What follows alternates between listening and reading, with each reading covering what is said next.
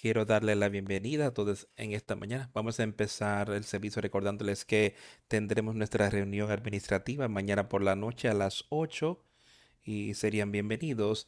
Empezaremos el servicio cantando el 234. Jesús me ama aún a mí. 234.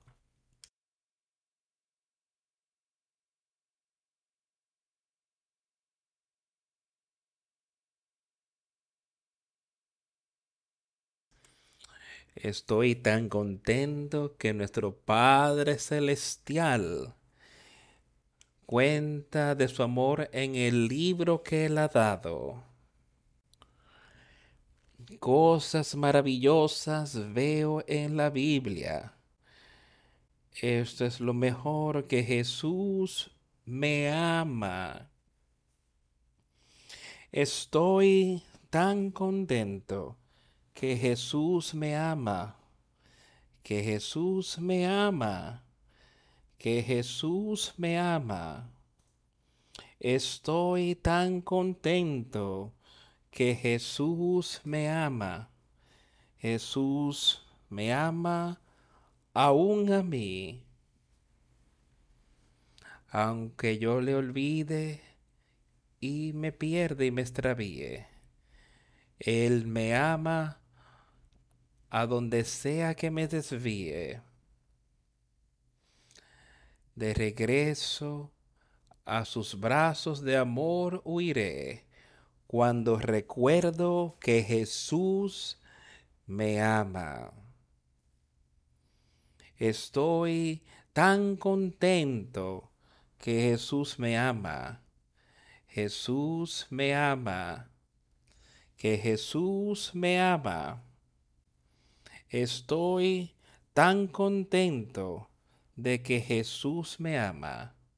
Jesús me ama aún a mí.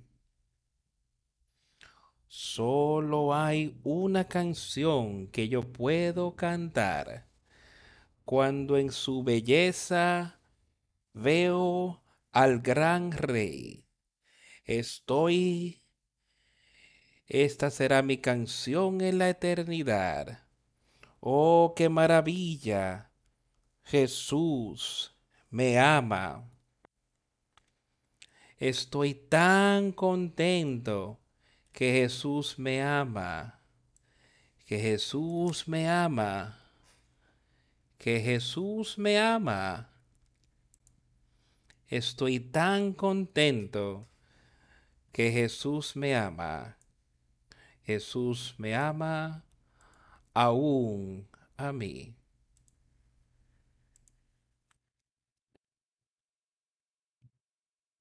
Yo que, quiero que todos entendamos que hemos venido aquí hoy para hablar de cómo Jesús de hecho nos ama y lo que ha hecho por nosotros y lo que continuará haciendo por nosotros para que podamos tener esa vida eterna, para que, dice el Padre, si está contento que el Padre cuenta de su amor en el libro que Él ha dado. Y es este libro que tenemos aquí, el libro que tú tienes y que está en nuestros hogares. Es el libro llamado la Santa Biblia. Y todos podemos tener una oportunidad. Bueno, tenemos una oportunidad de sentarnos a leer esas cosas y para tener un mejor entendimiento de cómo las cosas maravillosas en la Biblia veo. Esto es lo mejor que Jesús me ama. Yo quiero que todos entendamos eso, que es su voluntad, es la voluntad del Padre, que todos seamos salvos. Y Él tiene tal amor por nosotros, por lo que Él hizo, de cómo Él murió en esa cruz, para que podamos tener esa vida eterna. Yo quiero que recordemos esas cosas y que tengamos pendiente cuál amor Él tiene y que debemos devolver ese amor por todo lo que Él ha hecho. Y hemos hablado, como hablamos la semana pasada y hablamos también esta semana, aún con algunos que hemos estado, de ese, esa gran deuda que Él nos ha perdonado. Y que es difícil para nosotros entender qué grande fue esa deuda. Y cómo es si aún no te la han quitado esa deuda, pero Él puede quitarla toda. Cada parte de esa deuda y darnos paz y esperanza y amor por Él y por su Padre. Ese amor que Él ha prometido darnos, ese nuevo nacimiento. Y entonces ahí podemos ser uno con su pueblo aquí en la tierra y ser uno con, con todo su reino aquí pongamos nuestra fe y confianza en Él, no en nosotros, reconociendo que no, no, sabemos absolutamente nada y no somos nada, y no hay nada que podamos hacer espiritualmente, no hay buena obra en nosotros espiritualmente. Si hay algo bueno que nos viene es por el Espíritu Santo, que entonces podemos utilizar para hacer una buena obra. Así que agradezcámosle a Él por ello y seamos uno con Jesucristo hoy.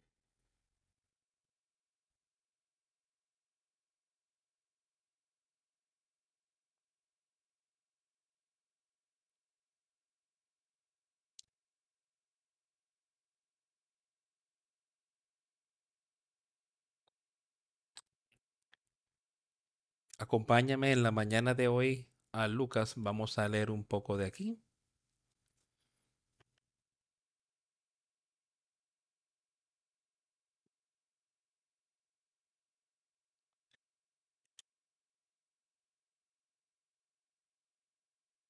Este es el capítulo 6 de Lucas. Empezaremos leyendo en el versículo 17. Capítulo 6 y descendió con ellos y se detuvo en un lugar llano en compañía de sus discípulos y de una gran multitud de gente de toda Judea, de Jerusalén y de la costa de Tiro y de Sidón que había venido para oírle y para ser sanados de sus enfermedades, y los que habían sido atormentados de espíritus inmundos eran sanados, y toda la gente procuraba tocarle porque poder salía de él y sanaba a todos. Me pregunté en esta mañana si todos hemos venido con el mismo tipo de entusiasmo y el mismo tipo de fe y el mismo tipo de confianza que tenían estas personas. No tenían un edificio tan grande y bonito al cual entrar, no tenían excelente transporte para ir a donde necesitaban, pero estaban caminando y estaba ahí en el llano. Quizás algo como casi un desierto, donde no había mucho allí, pero ahí estaban en el llano la compañía de sus discípulos, una gran multitud de Judea y de Jerusalén que venían de estos pueblos, de esta área. ¿Venir para qué? Que venían para oírle y para ser sanados de sus enfermedades. Ahora yo sé que hoy Hoy deberíamos venir aquí para oír la palabra de Jesucristo y ser sanados de nuestras enfermedades espirituales, cuales sean, cualquier cosa que esté allí, que esté mal con nuestra parte espiritual, si tan solo escuchamos la palabra de Dios y vamos a Él, así como esta gente que había recurrido a Él para oír la palabra y ser sanados. Hemos venido hoy para ser sanados y sanados espiritualmente para oír su palabra? Esa es la pregunta que debería estar en cada una de nuestras mentes y debería, la respuesta debería ser sí. He venido para oír la palabra así como estas personas y por tanto hice el esfuerzo así como ellos y ahora quiero oír su palabra y yo quiero ser sanado espiritualmente y de ser necesario el Señor puede sanarnos naturalmente también si hay cosas allí que deben ser resueltas. Si ponemos nuestra plena fe y confianza en Él, Él puede mostrarnos lo que deberíamos hacer en todo tipo de cosas que controlan nuestras vidas. Y toda la gente, decía, procuraba tocarle. Ellos lo buscaban, buscaban lo que sea que él pudiera darle. Sí, ellos que, querían hasta tocarle, dice que salía poder de él y podemos tener eso mismo hoy. Podemos alcanzarlo por medio de la oración. Él está disponible para nosotros, así como esta gente estaba allí y lo podían tocar naturalmente. Tú tienes la oportunidad de tocarlo espiritualmente hoy. No hay diferencia, de manera que yo lo veo que esas personas estaban ahí, tenían un interés y su meta es yo quiero llegar hasta Jesucristo para poder tocarlo y así yo ser sano hoy espiritualmente. Tú y yo tenemos la misma oportunidad de ir a Él. Él está igual de disponible para nosotros que Él estuvo para ellos. Y si vamos a Él, rogando, buscando y con la misma fe que esta gente tenía, esa misma virtud, esa vida espiritual podrá entrar a nosotros, saldrá de Jesús, vendrá de Dios el Padre y a Jesús y después a nosotros ese nuevo nacimiento, ese nuevo espíritu. Entonces podemos crecer y podemos caminar como Él quiere que caminemos. Y alzando sus ojos hacia sus discípulos decía, aquí Él los vio a todos, podía ver estas cosas y él sabía que él tenía un mensaje para darle a esas personas que les ayudaría en su viaje. Y lo que él hizo es alzó sus ojos y miró a su alrededor a la gente allí y vio que había una gran necesidad. Él sabía que ellos habían salido buscando algo.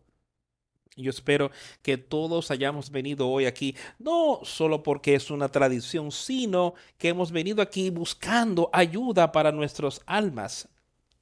Y alzando los ojos hacia sus discípulos decía, Bienaventurados vosotros los pobres, porque vuestro es el reino de Dios. Él está hablando allí no necesariamente de las cosas de este mundo, sino pobres en el mundo, sino pobre en la vida espiritual, sabiendo que no tenemos absolutamente nada y no podemos hacer nada espiritualmente por sí solos. Dice, bienaventurados vosotros los pobres.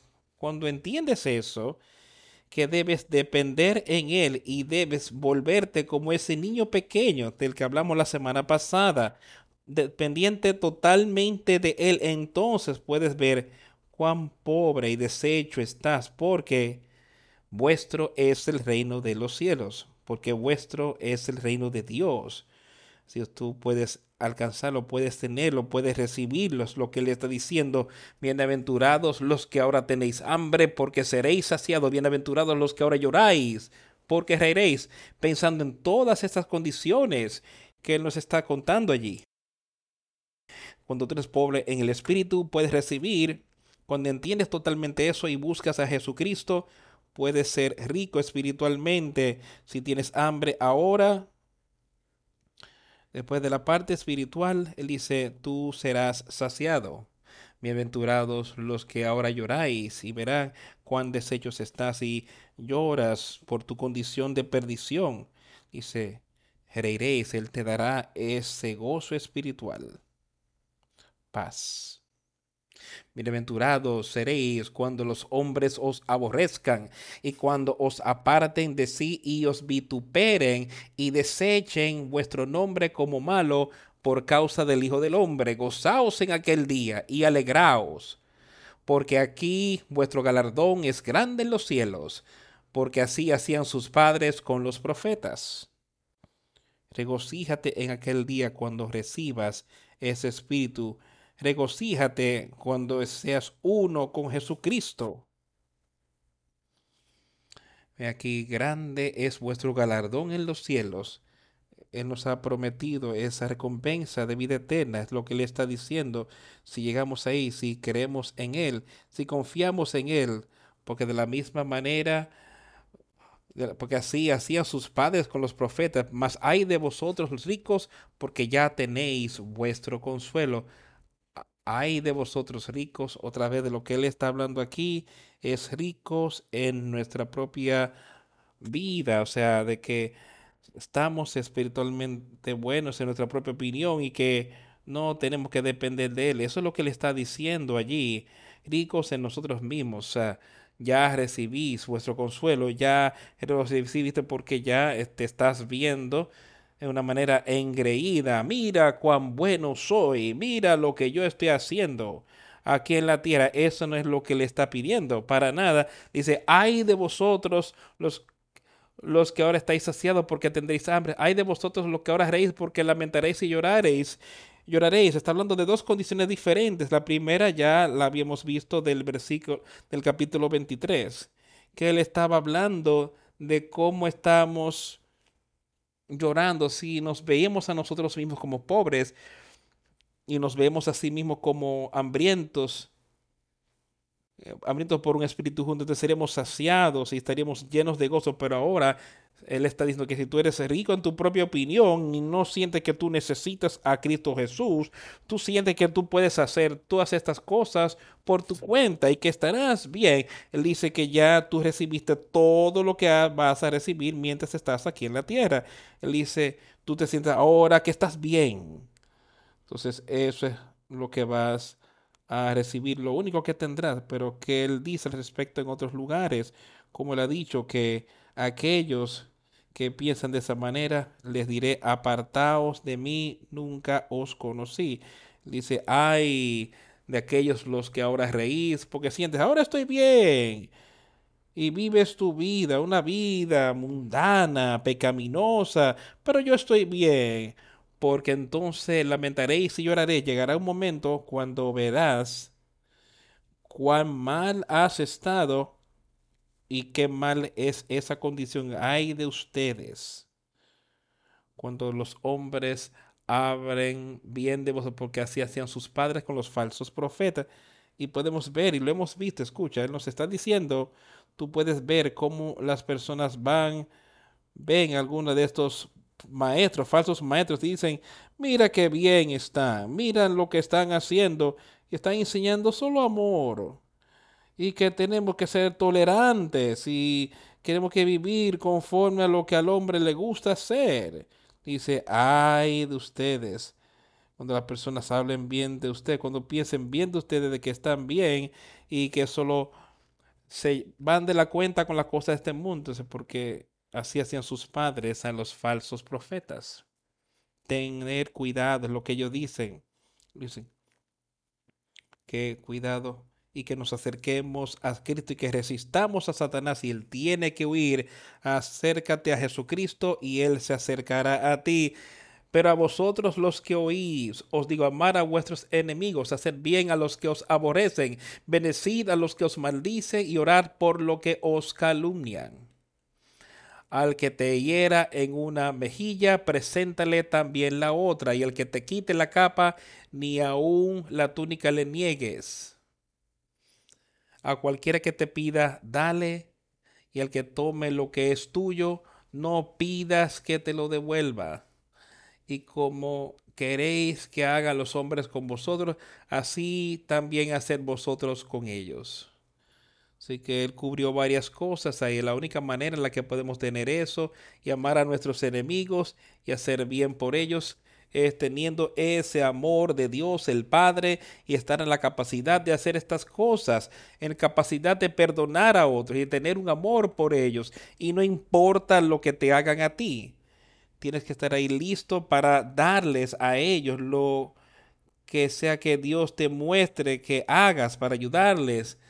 Dale a todo el hombre que te pide de ti y al que tome lo que es tuyo, no pidas que te lo devuelva y como queréis que hagan los hombres con vosotros, así también haced vosotros con ellos.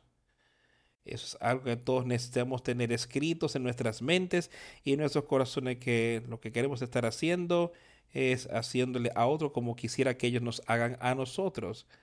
Esa es una de las es una parte de la regla de oro que ames a tu prójimo como a ti mismo, que ames al Señor tu Dios con tu corazón, mente, alma y fuerzas, y que ames a tu prójimo como a ti mismo. Y si seguimos esas cosas, todas las cosas caerán en su lugar. Y si tú les haces bien a ellos, pero porque si los si amáis a los que os aman, ¿qué mérito tenéis?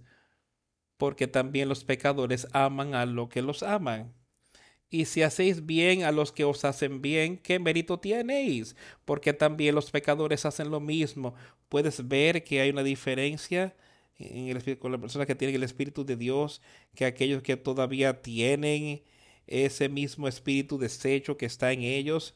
Él le dice, simplemente andan mirando y ven a alguien si hacen algo, si alguien les hace, hace bueno a ellos, bueno, sienten que pueden hacerle bien a los otros. digamos, por devolver el favor. Eso es lo que Él nos está diciendo. Dice, hazle bien aún a aquellos lo que te hacen mal. Y si le haces bien a lo que te hacen bien a ti, ¿qué mérito tenéis? Porque no eres diferente a los demás, porque simplemente haces cosas, porque los, también los pecadores hacen lo mismo. Y si prestáis a aquellos de quienes esperáis recibir, ¿qué mérito tenéis? Porque también los pecadores prestan a los pecadores para recibir otro tanto. Tengamos cuidado con todas estas cosas. Es que está en nuestra vida natural. Si vamos y hacemos algo por alguien más o les damos o le damos a alguien algo más, estamos buscando recibir alguna alabanza de ellos si no tenemos cuidado, eso puede ser la razón por la que hacemos ciertas cosas. Puede recibir alabanza de alguien aquí en la tierra. No es porque quiero ayudarlos. No es porque estoy siguiendo lo que es aquí. Es porque quiero oír cuán bien hice yo viniendo de ellos. Ten cuidado con eso. No te vayas con ese tipo de mentalidad. Quiero saber qué bueno fue lo que hiciste y todas estas cosas. Y disfrutarlo y recibiste estas cosas. Y solo dando, esperando que las personas puedan utilizarlo. Eso es lo único que necesitamos. Necesitamos alabanza de nadie. Deja que esa alabanza venga de parte del Señor. Y si prestas a aquellos de quienes esperas recibir, ¿qué mérito tiene? Porque también los pecadores prestan a los pecadores para recibir otro tanto. Amar puesta a vuestros enemigos y hacer bien y prestar, no esperando de ello nada, y será vuestro galardón grande, y seréis hijos del Altísimo, porque Él es benigno para con los ingratos y malos. Eso resume las cosas que yo acabo de decir, pero ama a tus enemigos y hazle bien y prestar no esperando de ello nada. Eso vuelve a todos esos versículos que acabamos de leer. Esto nos trae de regreso a eso. Él dice, he aquí lo como yo quiero que tú vivas. Porque vuestro gala y será vuestro galardón grande. Y le está hablando de esa recompensa celestial. Y seréis hijos del Altísimo porque Él es benigno para los ingratos y malos. Los hijos del Altísimo, ¿quiénes son esos? ¿Quién es un hijo del Altísimo? Aquellos que se han arrepentido, aquellos que ya tienen ese nacimiento, que ahora son hijos de Dios. Eso es lo que Él está diciendo. De ellos Él está hablando. Y vuestro galardón será grande y seréis hijos del Altísimo, porque Él es benigno para con los ingratos y malos. Él es benigno con todos nosotros y cada uno de nosotros tiene ese tipo de espíritu en nosotros antes de recibir ese nuevo nacimiento. Por tanto, sed misericordioso como vuestro Padre es misericordioso. Y leímos de esto la semana pasada y hablamos de cuán misericordioso Él es y cómo Él le dio esta palabra y quiere que entendamos Mira cuán misericordioso Él es con nosotros y cómo Él nos ha llevado a, vivir aquí en esta tierra. Y quitar esa gran deuda, esa deuda que no teníamos manera alguna, era totalmente imposible para ti o para mí el tratar de pagar esa deuda. Esa, esa deuda por el pecado es imposible absolutamente pero por medio de Cristo Jesús todas las cosas son posibles y Él ha quitado esa deuda, esa gran deuda. Él dice, por tanto, ser misericordioso. Quiero que recordemos cuán misericordioso Él es con nosotros. Y Él nos está diciendo ahora, ve y sé tú misericordioso de la misma manera con otros. No juzguéis y no seréis juzgados, no condenéis y no seréis condenados, perdonar y seréis perdonados. La promesa de Jesucristo, eso es, estas son sus palabras. Perdona y seréis perdonados. dar y se os dará. Medida buena, apretada, remecida y rebosando darán en vuestro regazo, porque con la misma medida con que medís, os volverán a medir. Y yo sé, y hay personas que van y utilizan este tipo de versículos para tratar de que tú les des dinero para ciertas organizaciones. Pero yo creo, y si es necesario para que tú hagas esta cosa, deja que el Señor te lo muestre, pero hay predicadores de quien yo he oído hablar y te dirían, bueno, aquí solo envíame dinero, envíame, envíanos algo de dinero y Dios te va a bendecir y te va a dar más y más y más. Yo, no, yo creo que ese es un falso maestro que dice este tipo de cosas. Y yo creo que de lo que él está hablando aquí es prepárate y deja que Dios te muestre a ti lo que necesitas hacer y cómo tienes que ofrendar y dar. Y dice, dar y se os dará. Y yo creo esas cosas de que él también, esas cosas deberían hacerse en secreto, no debería ser algo donde tú sales de aquí eh, publicando y mostrando todo tipo de cosas. Mira lo que yo estoy haciendo. Solo dale tus limosnas al Señor y que Él se encargue. Y Él te recompensará abiertamente, así como Él da y se os dará. Buena medida buena. Yo sé que Él lo ha hecho. Él le ha dado a este grupo de personas aquí mismo buena medida. Espiritualmente y naturalmente ellos han podido y han dado para las cosas aquí que se han hecho alrededor de esta iglesia y de esta propiedad y en todos los años ustedes han dado y han dado de su tiempo, han dado de su dinero, pero ha sido algo donde yo sé que Él nos ha dado de vuelta porque nosotros podemos nuestra fe y confianza ahí.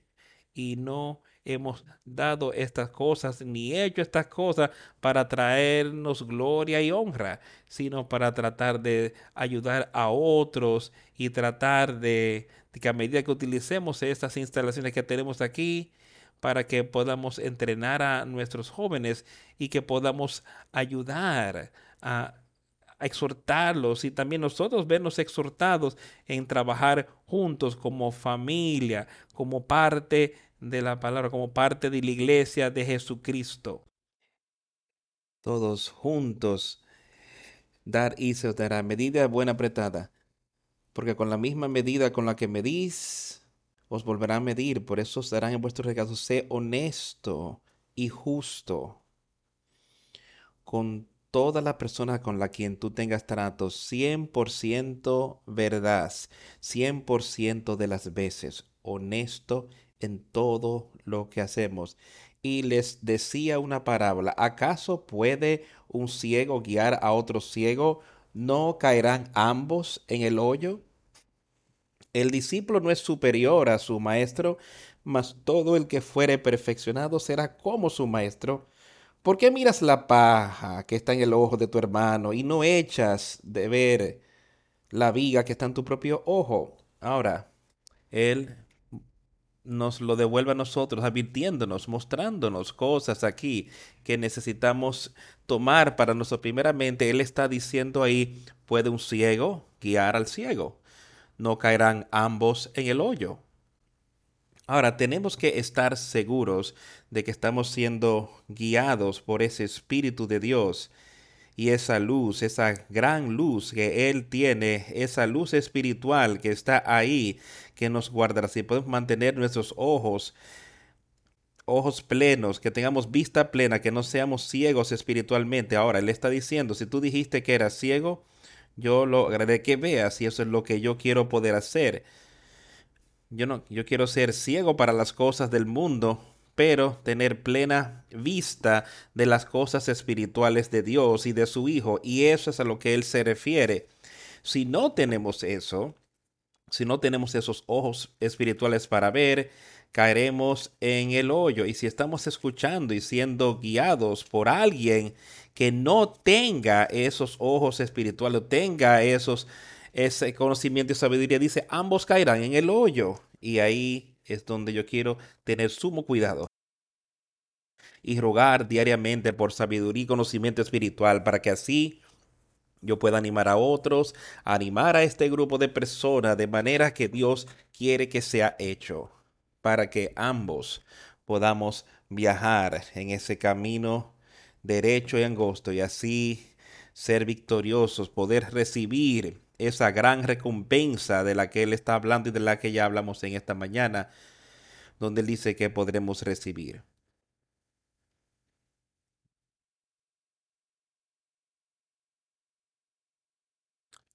El discípulo no es superior a su maestro, mas todo el que fuere perfeccionado será como su maestro.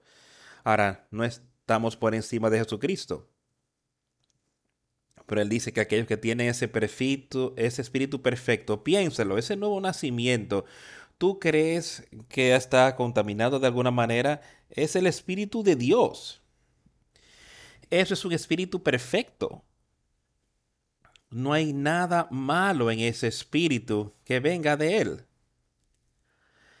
Y lo que Él nos está diciendo es que todos podemos tener, el discípulo no está por encima, no es superior a su maestro, pero todo el que fuere perfeccionado será como su maestro, que podamos discernir el bien y el mal, así como Dios y así como Jesucristo pudo discernir. Con su espíritu que podemos recibir, podemos discernir esas cosas y podemos tener poder sobre ellos si lo usamos. ¿Entendemos todo eso hoy? Su espíritu no está contaminado. Es un espíritu perfecto. Ahora, ¿Lo usaremos de esa manera? O cómo puedes decir a tu hermano, hermano, déjame sacar la paja que está en tu ojo, no mirando tú la viga que está en el ojo tuyo. Hipócrita, saca primero la viga de tu propio ojo y entonces verás bien para sacar la paja que está en el ojo de tu hermano. Él nos está instruyendo con mucho cuidado sobre cómo deberíamos estar haciendo aquí mismo, cómo debemos vernos. Yo necesito ver mi propia condición y tú tienes que ver la tuya. En vez de mirar y tratando de decirlo, pero mira fulano y sultano, no, mira lo que ellos están haciendo. Podría ser algo muy pequeño considerando lo que tú estás haciendo, lo que yo esté haciendo. Tienes que estar, tenemos que ver nuestro propio ser. Él dice, tú límpiate tú, tú mismo, hermano. Él dice, ¿cómo entonces puedes decir a tu hermano, hermano, déjame sacar la viga que está cuando la paja, cuando no puedo sacar la propia que está en el mío? Entonces, hipócrita, dice él. Y nunca, o sea, eso es algo que pasa en el mundo hoy. Yo he escuchado básicamente toda mi vida cómo las personas utilizan ese tipo de cosas como una excusa para no ir a la iglesia porque dirán, es que son solamente unos hipócritas porque proclaman ser cristianos. Pero mira cómo viven en la semana. Ellos proclaman y quieren decirme a mí cuán malo soy y cómo yo tengo que estar viniendo a la iglesia, pero mira cómo ellos viven, mira la viga en los ojos de ellos. ¿Puedes ver a lo que me estoy refiriendo aquí? cómo nosotros podemos profesar ser cristianos y profesar animar a otros y profesar ayudarlos en su trayecto cuando nosotros mismos no hemos puesto nuestras cosas en orden es lo primero que todos tenemos que hacer, amigos.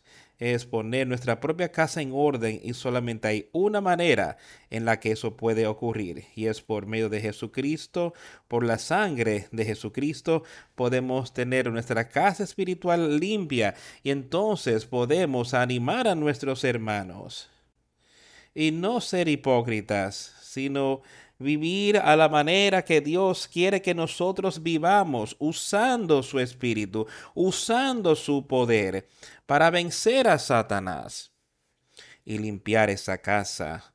Y entonces verás bien para sacar la paja que está en el ojo de tu hermano. Eso es lo que tenemos que estar buscando, el estar en esa condición para que entonces podamos, podamos, podemos ayudar primero, ayudarnos a nosotros y entonces podemos ayudar a nuestro hermano. Ese es el amor que tú tienes por él. no llegando con una actitud de que yo soy mejor o superior a ti, sino yendo a esa persona en amor, con la intención de ayudarles, para que entonces puedan ver lo que Jesús ha hecho por ti y lo que Él hará por ellos. Pero si vamos, como Él está diciendo aquí, con la otra actitud, con esa actitud, con esa viga que tenemos en nuestro, o sea, no viviendo como Cristo quiere que vivamos, ¿de qué bien hará? ¿De qué vale? No es buen árbol el que da malos frutos, ni árbol malo el que da buen fruto.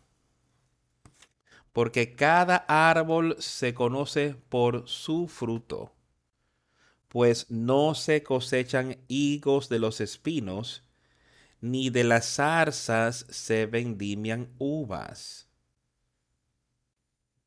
Escucha con cuidado eso las personas pueden decir todo tipo de cosas sobre sí. Yo conozco a Jesucristo, yo soy salvo. Pero ¿qué tipo de frutos están viendo en ti? Y yo quiero que tú estés en la capacidad de decir, sí, yo conozco a Jesucristo y sí, yo soy salvo. Y sí, yo estoy produciendo los frutos que Él quiere que yo produzca. Él, él es él es la espada y Él está, Él está echando la semilla. ¿Qué tipo? Él es el sembrador. ¿Y en qué tierra estás dejando que caiga esa semilla? Porque cada árbol, cada buen árbol, no produce malos frutos o fruto corrupto, ni un árbol malo produce buen fruto. Eso debería ser muy fácil para nosotros entender qué es lo que está ocurriendo en nuestra vida. Solo piense en eso. Él dice, si somos un buen árbol, si estamos llenos de ese Espíritu Santo, no habrá fruto corrupto, no habrá obras corruptas en nuestra vida si estamos utilizándolo adecuadamente. Él dice, si tú eres un árbol malo, no puedes producir buen fruto. Si las personas miran y dicen, oh sí, yo estoy viviendo una buena vida moral. Pero eso no te va a llevar al cielo. Una vida moral no va a estar ahí. Lo que está, te va a llevar es la plena fe y confianza en Jesucristo. Recibiendo ese nuevo nacimiento y entonces dejando que ese espíritu que nos da haga la obra en nosotros. Eso es lo que nos va a llevar allá, arrepentirnos de nuestros pecados para recibirlo. Y entonces podemos tener la victoria, pero si queremos vivir como el mundo, vivir de, la manera del mundo corrupto, dice que Tú eres como un agente libre. Cada uno de nosotros es un agente libre, entonces podemos hacer y Él nos va a dejar vivir como nosotros querramos vivir. Porque cada árbol se conoce por su propio fruto. Y cada uno de nosotros, Dios nos conoce por nuestros frutos. O sea, los frutos del Espíritu que esté en nosotros. Y ese será, esos serán los frutos de esta carne que están aquí. O estaremos haciendo una obra para Dios o una obra para Satanás. Es así de sencillo. Porque cada árbol se conoce por su fruto, pues no se cosechan higos de los espinos, ni de las zarzas se vendimian uvas. ¿Cómo tú puedes decir que yo estoy viviendo con esa mente mundana y canal, pero entonces estoy produciendo frutos justos? Él dice que tú no puedes hacerlo mira el árbol, mira los árboles. Ese los, él lo pone muy sencillo para entenderlo si queremos. Si verdaderamente queremos entender, ¿tú crees que entonces que tú, que si tú quisieras encontrar higos, que tú irías a una, a un espino? ¿Tú crees que si tú quisieras vivir y tener una vida justa, tú ¿Irías a algún lugar que el Señor ha condenado? ¿Algún lugar de entretenimiento? ¿Algún lugar donde hay todo tipo de mal ocurriendo? ¿Tú crees que ahí es donde vas a querer ir y de llevar eso? Porque, porque de un espino tú no puedes cosechar o Tú quieres estar con los justos o tú quieres estar con el mundo. Ni de una zarza tú vas a vendimiar uvas. Él lo deja bastante claro. De lo que necesitamos hacer espiritualmente si queremos cosechar vida eterna. Un el hombre bueno del buen tesoro de su corazón saca lo bueno, y el hombre malo del mal tesoro de su corazón saca lo malo, porque de la abundancia del corazón habla la boca. Escucha. Es muy claro y sencillo si queremos oír esas cosas. Un hombre bueno del buen tesoro de su corazón un buen hombre. Esa es la única manera en la que eso puede ser clasificado así. Es con el Espíritu Santo en, nosotros.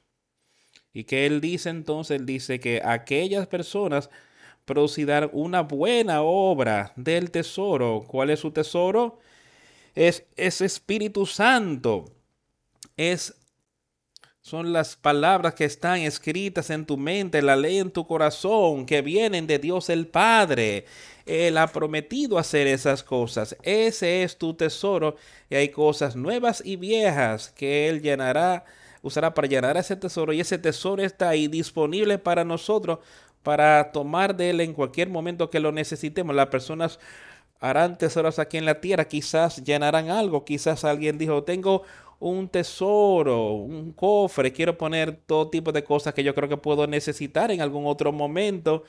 Pero entonces cuando hayan veces que vemos que necesiten eso, entonces pueden ir a eso y sacarlo y utilizarlo para su beneficio. Y eso es de lo que él está hablando aquí, que nosotros podemos tener ese buen tesoro.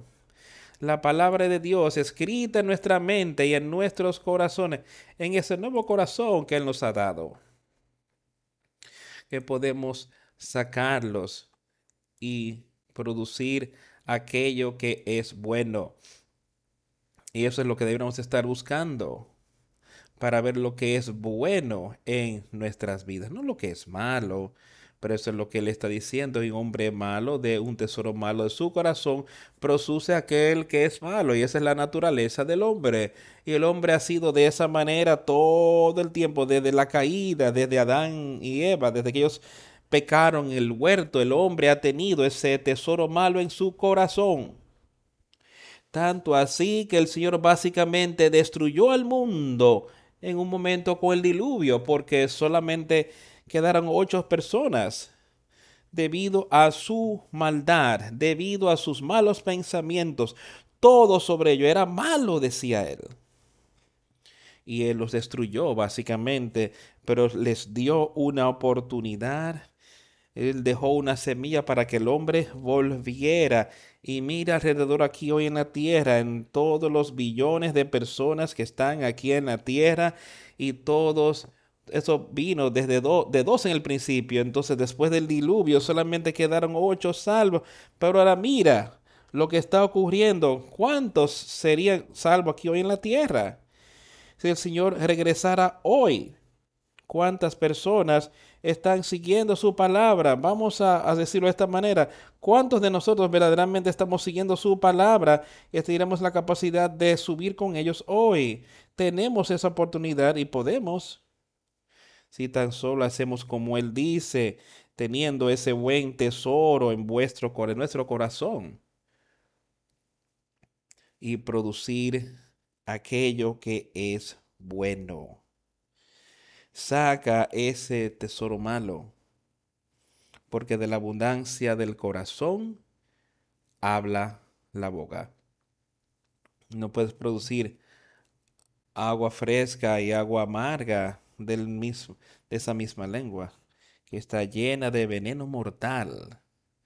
¿Por qué me llamáis Señor, Señor, y no hacéis lo que yo digo? Yo quiero que todos pensemos en eso, ahí mismo. ¿Por qué me llamáis Señor, Señor, y no hacéis lo que yo digo. Otra vez, estas son palabras de Jesucristo que le decía al pueblo. Y podemos ver eso en todo el mundo hoy. Yo quiero que todos nos miremos individualmente hoy. Caeríamos en esa categoría de llamar al Señor, Señor, diciendo, sí, yo voy a la iglesia, sí, yo me he arrepentido. Y eso es lo que le está diciendo, ¿por qué me llamáis Señor, Señor? Y no hacen las cosas que yo digo. Y hemos estado hablando tanto sobre estas cosas. Ah, se ha cubierto vez tras vez tras vez tras vez. El, que oye mis palabras y las hace y aquel que oye mis palabras y no las hacen, eso debería estar en nuestra mente, debemos estar en la capacidad de verlo y saberlo y entender lo que la situación es en cada una de estas situaciones. Porque me llamáis Señor, Señor, y no hacen las cosas que yo digo. El, todo aquel que viene a mí y oye mis palabras y las hace, los indicaré a quien es semejante. Y otra está volviendo. Exactamente la parte aquí que se ha cubierto una y otra y otra vez. Estamos escuchando. Estamos dejando que esto se asiente en nuestra mente. Todo el que viene y oye mis palabras y las hace, yo les mostraré a quién se parece. Se parece a un hombre que al edificar una casa cavó y ahondó y puso el fundamento sobre la roca y cuando vino una inundación el río dio con ímpetu contra aquella casa pero no la pudo mover porque estaba fundada sobre una roca. Y cada uno de nosotros tiene esa oportunidad hoy de, de cavar profundo en nuestra vida y dejar que la sangre de Jesucristo nos limpies y que edifique nuestra vida espiritual sobre esa roca de Jesucristo y entonces alcanzaremos la victoria. Si lo hacemos, Satanás no puede vencerte. Eso es lo que él está diciendo. Que todas las cosas que fueron contra aquella casa, la persona que hace eso, la casa permanecerá. Y se mueve nuestra plena fe y confianza en Jesucristo y edificamos nuestra vida espiritual sobre Él y solo en Él, Satanás no tiene poder sobre ti. Y tú permanecerás. Pero entonces él continúa diciendo, pero aquel que mal que yo y no hizo semejantes al hombre que edificó su casa sobre la tierra, sin fundamento, contra la cual el río dio con ímbito, y luego cayó, y fue grande la ruina de aquella casa. Creo que hemos leído esto tantas veces y debe estar en nuestros corazones y mentes. Esa ruina, la caída, la ruina de esa casa fue grande. ¿No es eso algo, algo horrible? No estamos hablando de una casa natural aquí. Él está hablando de esa casa espiritual. Tú oyes la palabra, vienes y oyes la palabra hoy y todos los días. Y vas y no la vives. Dice, Señor, Señor, y no haces las cosas que yo digo. Eso es lo que ocurre hoy en el mundo. No dejes que eso se proclame una sola vez en nuestra vida. Él está diciendo, vino la lluvia y las tentaciones y las pruebas viniendo de Satanás y esa casa fracasó esa casa fracasó. ¿Y qué pasa cuando esa casa espiritual ha fallado y no tenemos oportunidad otra vez? Estamos todos condenados a un infierno eterno. Eso es lo que él está diciendo, que la ruina de aquella casa fue grande. Amigos, pongamos nuestra fe y confianza en Jesucristo no, no hay nada, de qué avergonzarse. No hay nada por lo cual sentirse desanimado. Sí, Él los dirá estas cosas, pero ese es su amor. Él estaba advirtiendo a esta gente porque los amaba. Él quería verlo diciéndole, Señor, Señor, y hacer las cosas que Él dijo, para que puedan tener esa vida eterna que el Padre ha preparado, que Él ha preparado. Él dice, yo me voy, yo regreso a mi Padre, y a donde yo voy, yo voy a ir para preparar lugar para ti. Y de no ser así, yo os hubiera dicho, pero en la casa de mi Padre muchas moradas hay. Y eso es algo que no has de sentir ánimo, que tú puedas tener uno de ellos, poniendo tu plena fe y confianza en Jesucristo, nuestro Señor y nuestro Salvador. Nuestro Señor, sé parte de su reino aquí en la tierra. Vamos a Romanos y leamos un poco desde allí hoy.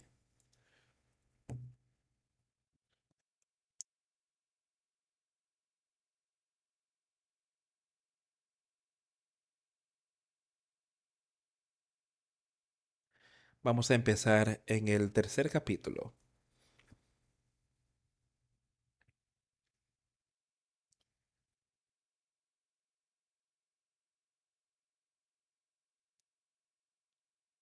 Vamos a empezar a leer en el versículo 9. ¿Qué pues? nosotros somos mejores que ellos en ninguna manera, pues ya hemos acusado a judíos y a gentiles que todos están bajo pecado. Esto es lo que yo quiero que todos entendamos, que cada uno de nosotros está bajo pecado antes de haberse arrepentido. Como está escrito, no hay justo ni aún uno Ninguno de nosotros ha llegado aquí con espíritu justo, sino que cada uno ha llegado aquí con espíritu malo. Pero Jesucristo lo hizo posible para nosotros el ser salvos. No hay quien entienda, no hay quien busque a Dios. El hombre natural, no hay ninguno que entienda eso sobre lo que necesitan hacer, no hay ninguno que esté buscando a Dios. Ahora, ¿qué estamos haciendo hoy? ¿Tenemos ese entender? ¿Hay justicia en ti? ¿Y tienes ese nuevo nacimiento? ¿Has adquirido ese nuevo tesoro? Todos se han desviado. Entonces, aún se hicieron inútiles. No hay quien haga lo bueno. No hay ni siquiera uno. Sepulcro abierto en su garganta con su lengua engañan.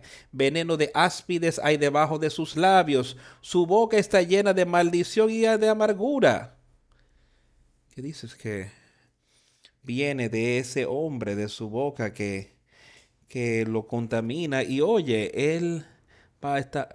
Pablo está advirtiendo a esta gente esto mío que su garganta es un sepulcro abierto, con su lengua engañan un sepulcro abierto estaría lleno de corrupción.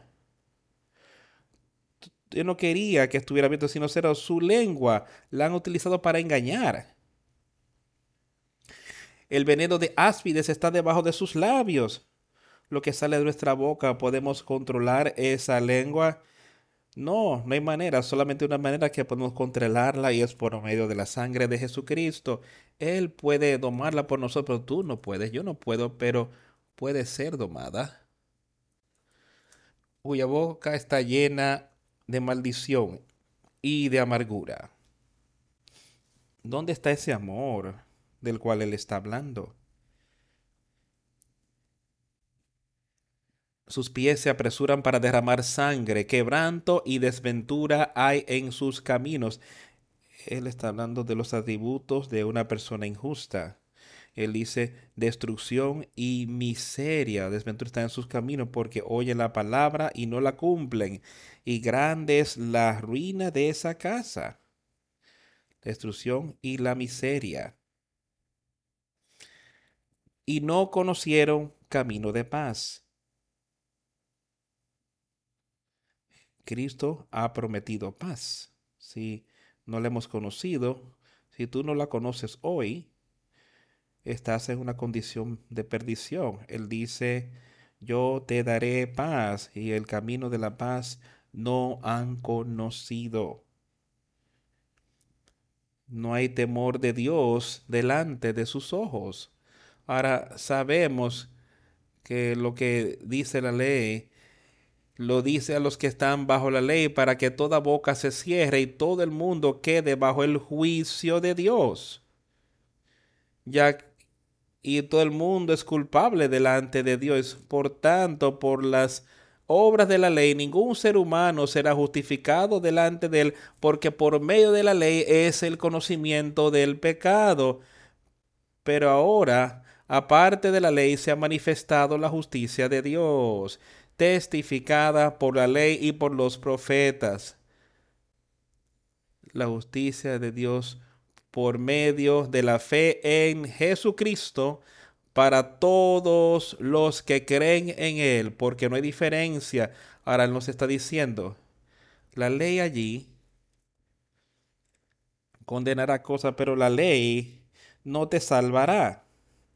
Tú puedes ver que por vivir según la ley puede condenar tu pecado, pero eso es lo único que puede hacer, no puede perdonarte pero aún la justicia de Dios, que es por medio de la fe en Jesucristo, para todos los que creen en Él, eso es lo que nos salvará, eso es lo que nos dará vida eterna, porque no hay diferencia, porque todos han pecado y están destituidos de la gloria de Dios, porque no hay diferencia en el hombre, judío, griego, blanco, negro, hispano, no importa lo que sea, no hay diferencia en el hombre, en ese espíritu en el que, con el que llegamos, porque todos han pecado y han quedado cortos de la gloria de Dios, siendo justificado gratuitamente por su gracia mediante la redención que es en Cristo Jesús Ahora, cuando nos arrepentimos, entonces, Él dice, siendo justificados, nuestra vida puede ser justificada, nuestros pecados quitados gratuitamente, es dado gratuitamente, por su gracia, por medio de la redención, que es en Cristo Jesús, que nos redime por él siendo la propiciación por nuestros pecados. Nos ha redimido del infierno eterno en Jesucristo, a quien Dios ha puesto para hacer la propiciación por medio de la fe en su sangre, para manifestar su justicia por la remisión de los pecados pasados lo que es habiéndolo pasado por alto. Óyelo con mucho cuidado. A quien Dios puso, a Jesucristo, Él lo trajo aquí en la tierra como hombre. Él vino y nació de una mujer que nunca había conocido varón. El Espíritu Santo la cubrió y ella concibió y produjo a este hombre y ese hombre, ese niño creció hasta ser hombre y sufrió todas las cosas que, que nosotros tendríamos que sufrir aquí en la tierra. Y él pasó por cada tentación para apaciguar la ira de Dios. Y por medio de la fe, eh, pues la sangre de Jesucristo, y nosotros teniendo fe de que Jesucristo era el Hijo de Dios y que Él sí apaciguó a Dios por las cosas que él hizo aquí en la tierra para declarar su justicia.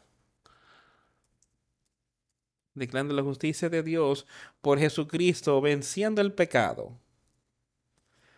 Para la remisión de pecados, por la remisión de pecados en ti y la remisión de pecados en mí, que son pasados con las que habíamos nacido y que estaba en nosotros al entrar a la vida antes de habernos arrepentido por medio de Dios habiéndolo pasado por alto. Jesucristo lleno con el Espíritu de Dios en la carne y Él pasando por alto todas las cosas en su paciencia para, para declarar en este momento su justicia Ahora, yendo a lo que se está declarando aquí a cada uno de ustedes hoy, para declarar, o dije esta vez, su justicia, o sea, la justicia de Dios por medio de Jesucristo nuestro Señor, que está disponible para cada uno de nosotros hoy. No importa quién tú eres o lo que hayas hecho, eso está ahí si queremos recibirlo y queremos arrepentirnos de nuestros pecados. Está ahí, amigos, para declarar, os digo en este momento, su justicia. Que Él pueda ser justo y, justificador de aquel que cree en Cristo Jesús. Creer en Él y ser justificados suena casi increíble. Y así es para el pecador, pero para aquel que conoce a Jesucristo y conoce lo que Él ha hecho, sabemos que esto es correcto, sabemos que estas son sus verdades. Así que pongámoslo en práctica y seamos al unísono con Él. Pues, ¿dónde está la jactancia? queda excluida. ¿Dónde está la jactancia entonces? No hay jactancia en nosotros por esto. Él dice, está excluida. ¿Por cuál ley? ¿Por la de las obras? No, sino por la ley de la fe. Concluimos, pues, que el hombre es justificado por fe sin las obras de la ley. Y es así es como Él es justificado, ahí es como nosotros recibimos esa salvación. Es por la fe en Jesucristo y solo en Él. No en lo que son nuestras obras, sino por la fe en Él. Concluimos pues que el hombre es justificado por fe sin las obras de la ley. Podemos tratar de adherirnos a la ley el día completo y por siempre y al final de cuentas estar perdidos porque no aceptamos el poder de Dios por Jesucristo, no aceptamos a Jesús como el Hijo de Dios, no lo aceptamos a Él como nuestro Salvador y no nos arrepentimos de nuestros pecados. Simplemente tratamos de justificarnos a nosotros mismos por obras de moralidad y saldrás perdido si ese es el caso. Concluimos pues que el hombre es justificado por fe sin las obras de la y eso es lo que tú puedes recibir. ¿Es Dios solamente de los judíos? ¿No es también Dios de los gentiles? Ciertamente, también de los gentiles. Porque Dios es uno y Él justificará por la fe a los de la circuncisión y por medio de la fe a los de la incircuncisión. Luego por la fe invalidamos la ley en ninguna manera sino que confirmamos la ley.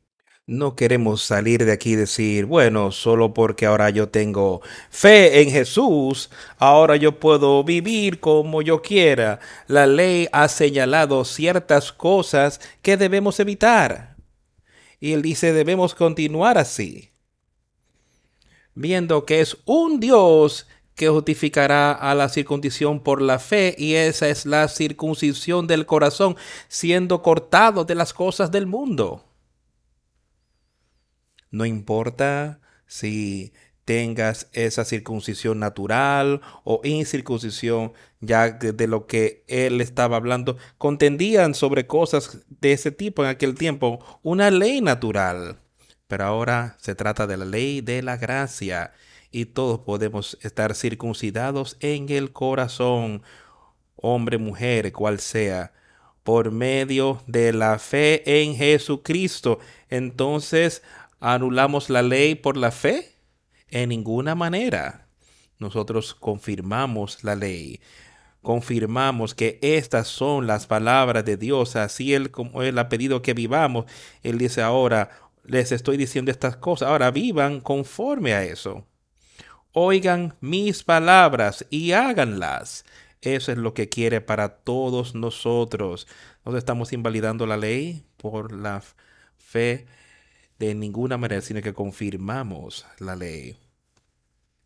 Pasemos ahora en este mismo libro a leer, a leer un poquito de esta otra sección.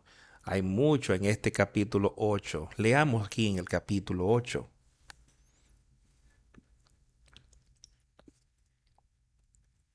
Empezando en el versículo 1 del capítulo 8 de Romanos. Ahora pues, ninguna condenación hay para los que están en Cristo Jesús, los que no andan conforme a la carne, sino conforme al Espíritu. Aquí ves, todas estas cosas están atadas a lo anterior que estamos andando no según la carne, sino según el Espíritu. Y dice aquí que no hay condenación en eso. Porque la ley del Espíritu de vida en Cristo Jesús me ha librado de la ley del pecado y de la muerte.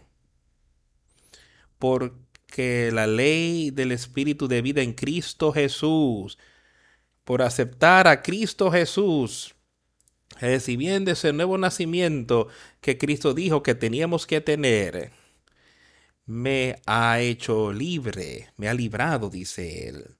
Y cada uno de nosotros puede ser libre espiritualmente hoy de la ley del pecado y de la muerte. ¿Es eso lo que estamos buscando? ¿Hemos salido a buscar eso hoy? ¿Queremos entender eso más? Y tener esa... Porque lo que era imposible para la ley por cuanto era débil por la carne, Dios enviando a su Hijo en semejanza de carne de pecado y a causa del pecado condenó al pecado en la carne. Eso fue lo que mencionamos y hablamos, cómo Jesucristo vino aquí y vivió en la tierra y venció el pecado. Él condenó el pecado en el hombre, lo condenó no cediendo a Él en lo absoluto. Sí, estas son cosas que donde Dios ha dicho que tenemos que vivir y, y debemos alejar de ellas y esto y aquello, y Cristo las condenó en la carne, viviendo una vida piadosa. Dios enviando su propio Hijo en la semejanza de carne pecaminosa y por el pecado condenó al pecado en la carne para que la justicia de la ley pudiese cumplirse en nosotros, que no andamos conforme a la carne, sino conforme al Espíritu. ¿Qué es lo que estamos buscando hoy? ¿Vamos detrás de la carne? ¿Es eso lo que estamos buscando y lo que estamos tratando de hacer, entretener este cuerpo y hacer lo que podamos para buscar lo que los deseos de la carne y la vanagloria de la vida y todas esas cosas. Estamos buscando el espíritu, la justicia, para que la justicia de ley pudiese cumplirse en nosotros, que no andamos conforme a la carne, sino conforme al espíritu porque los que son de la carne piensan en las cosas de la carne, pero los que son del Espíritu en las cosas del Espíritu. ¿Cómo es eso en nuestra vida? ¿Qué tipo de fruto está produciendo? ¿Buen fruto o mal fruto? Dice, pero aquellos que buscan las cosas del Espíritu, el buen fruto es son aquellos que viven conforme a su espíritu, que oyen su palabra y la siguen. Pero aquellos que ya su palabra y no la cumplen, viven según la carne y quieren las cosas de la carne, lo cual lleva a la destrucción. Pero tener mente, porque, porque el ocuparse de la carne es muerte, pero el ocuparse del espíritu es vida. ¿Y qué? Paz. Maravillosa paz que está disponible para nosotros. El ocuparse de la carne es muerte, pero el ocuparse del espíritu es vida y paz. Por cuanto los designios de la carne son enemistad contra Dios, porque no se sujetan a la ley de Dios, ni tampoco pueden. Esa mente carnal dice, es enemiga de Dios. Y otra vez podemos volver y ver lo que, lo que Cristo está hablando, como las cosas de este mundo y alejándonos de ellas. Y aquí está Pablo instruyendo a estas personas, porque no está sujeta a la ley de Dios ni tampoco puede. Esa es la mente carnal. Entonces, los que viven según la carne no pueden agradar a Dios. Mas vosotros no vivís según la carne. Ahora, eso es lo que yo quiero que ustedes vean y entiendan. Él dice que si tú estás en la carne, tú no puedes agradar a Dios. Ten cuidado, no tomes esto fuera de contexto. Hay personas que hacen eso. Pero después él sigue inmediatamente y él está hablando ahora de aquellos que nacen en el Espíritu, aquellos que tienen ese nuevo nacimiento. Dice, pero vosotros no vivís según la carne, pero sí aquellos que todavía tienen esa naturaleza carnal, que no ha tenido ese nuevo nacimiento, están en la carne y no pueden agradar a Dios. Pero tú no estás en la carne, sino en el Espíritu. O sea, si el Espíritu de Dios mora en vosotros, y eso viene con el nacimiento. Ahora, si alguno no tiene el Espíritu de Cristo, no es de él. Bien así, así de sencillo. Si alguien no tiene el Espíritu de Cristo, tú no eres parte de Cristo y de su iglesia. No eres hijo de Dios. No importa cuánto quieres decir que lo eres, no importa cuánto sientes que tienes una buena vida, que estás viviendo, si no tienes ese nuevo nacimiento, ese nuevo espíritu en ti, dice que tú no eres ninguno de estos. Y si, pero si Cristo está en vosotros del cuerpo, en verdad está muerto a causa del pecado, más el espíritu vive a causa de la justicia. Y ese cuerpo está muerto a las cosas del mundo.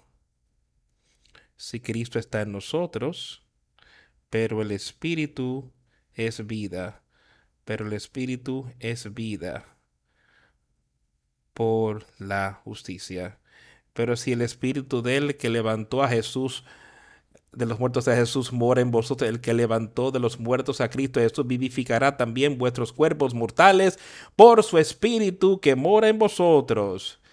Y de la manera que yo veo esta parte y escucho con cuidado, él dice que si el espíritu de aquel que levantó a Jesús de los muertos mora en vosotros, o sea, ese es el nuevo nacimiento, ese nuevo espíritu, aquel que levantó a Cristo de entre los muertos, también os vivificará usted sus cuerpos mortales, va a vivificar este cuerpo en el que estás viviendo hoy, este cuerpo mortal que está ahí, darle vida espiritual por su espíritu que mora en vosotros, de que los muertos también, eh, también vivificará vuestros cuerpos mortales por su espíritu que mora en vosotros. Así que, hermanos, deudores somos, no a la carne, para que vivamos conforme a la carne, porque si vivís conforme a la carne, moriréis.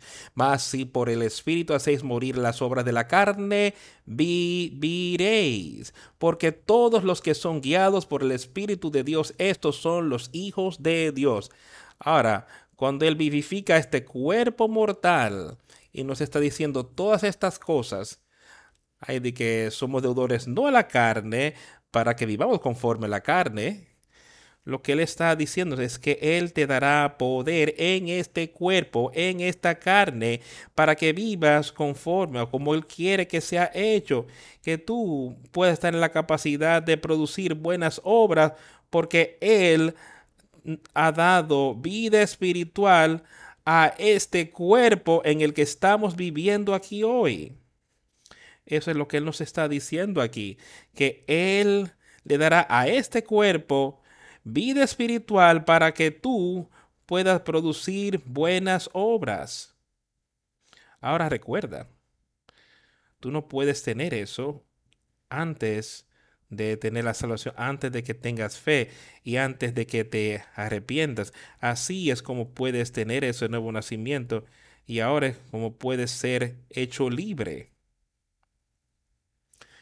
de la corrupción, de la esclavitud, a la gloriosa libertad de los hijos de Dios y tener poder sobre el pecado y así poder producir buenas obras porque no solo ellos, sino nosotros también que tenemos los primeros frutos del Espíritu, aún nosotros mismos creciendo dentro de nosotros mismos, esperando el, el, el Espíritu de opción, la redención de nuestro cuerpo porque somos salvos por Él, por la esperanza en Jesucristo. Pero esperanza que el ver no es esperanza, porque lo que un hombre ves, ¿por qué tendrá esperanza? Pero si esperamos por aquello que vemos, entonces nosotros con paciencia esperamos por ella, esperamos, sabemos que Jesucristo nos ha dado esto, no lo hemos visto en la carne. Tenemos esperanza y sabemos que Él puede y sabemos entonces que tenemos ese poder. Y si esperamos por eso que nos vemos, con paciencia lo aguardamos. De igual manera el Espíritu nos ayuda en nuestra debilidad, porque pues, ¿qué hemos de pedir? No conviene como no lo sabemos, pero el Espíritu mismo intercede por nosotros con gemidos indecibles. El Espíritu de Dios, haciendo intercesión por nosotros, Él sabe lo que necesitamos y Él ve nuestra condición y Él sabe cuándo necesitamos la ayuda y Él nos la dará, Él nos la enviará. Recuerda, tenemos que seguir lo que Él dice. Vive conforme a Él.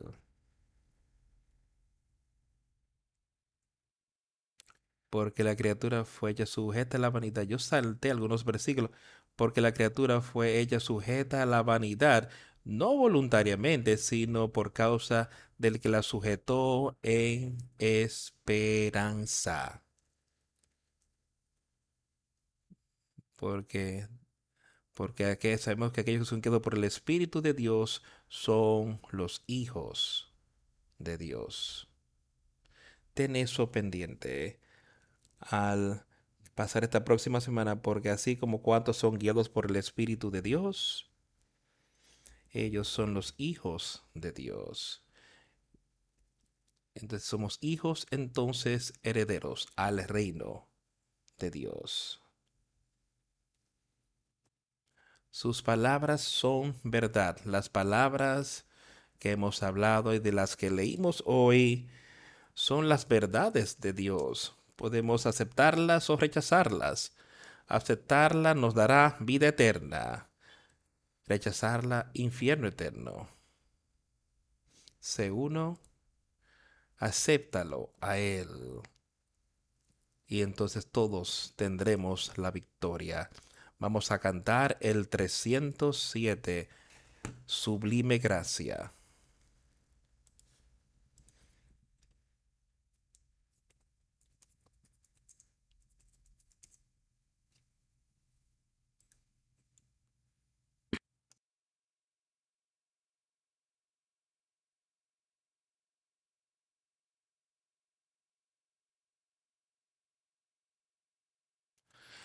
Sublime gracia del Señor, que aún feliz salvo. Fui ciego más, hoy veo yo, perdido y él me halló. Su gracia me enseñó a temer.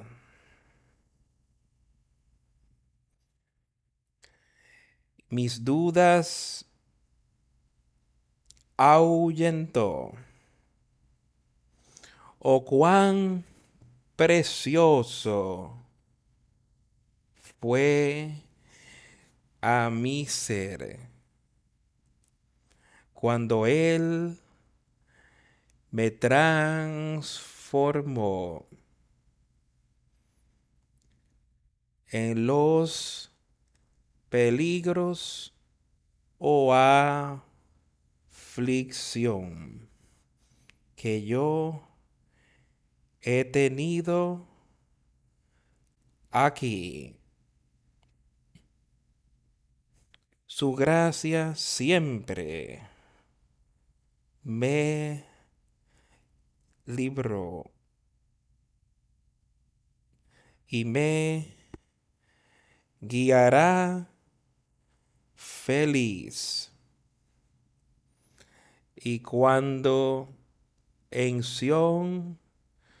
por siglos mil, brillando, esté cual sol. Yo cantaré por siempre allí su amor que me salvó.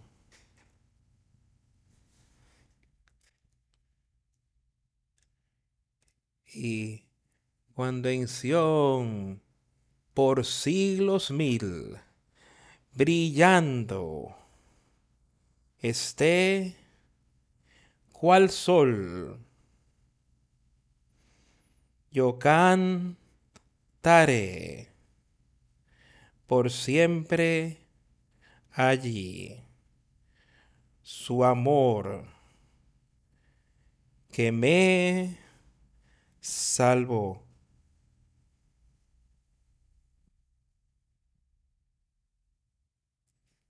Hay palabras tan hermosas en esta canción, palabras de aliento en esta canción. Yo quiero que todos pongamos eso en nuestro corazón y tengámoslo siempre de primero en nuestra mente. Fue la gracia que enseñó mi corazón a temer y alivió todos mis temores. Cuán hermosa pareció esa gracia, esa hora en la que creí.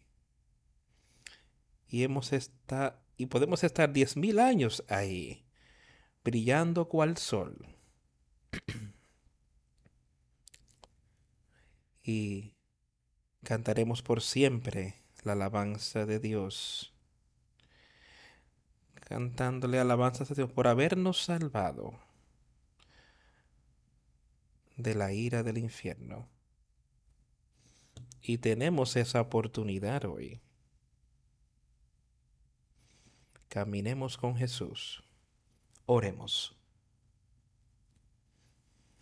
A Dios el Padre, gracias por las maravillosas palabras de exhortación en el día de hoy. Gracias por tu amor y por tu bondad y tu misericordia que tú derrama para nosotros, para que así podamos acercarnos más a ti y ser uno contigo.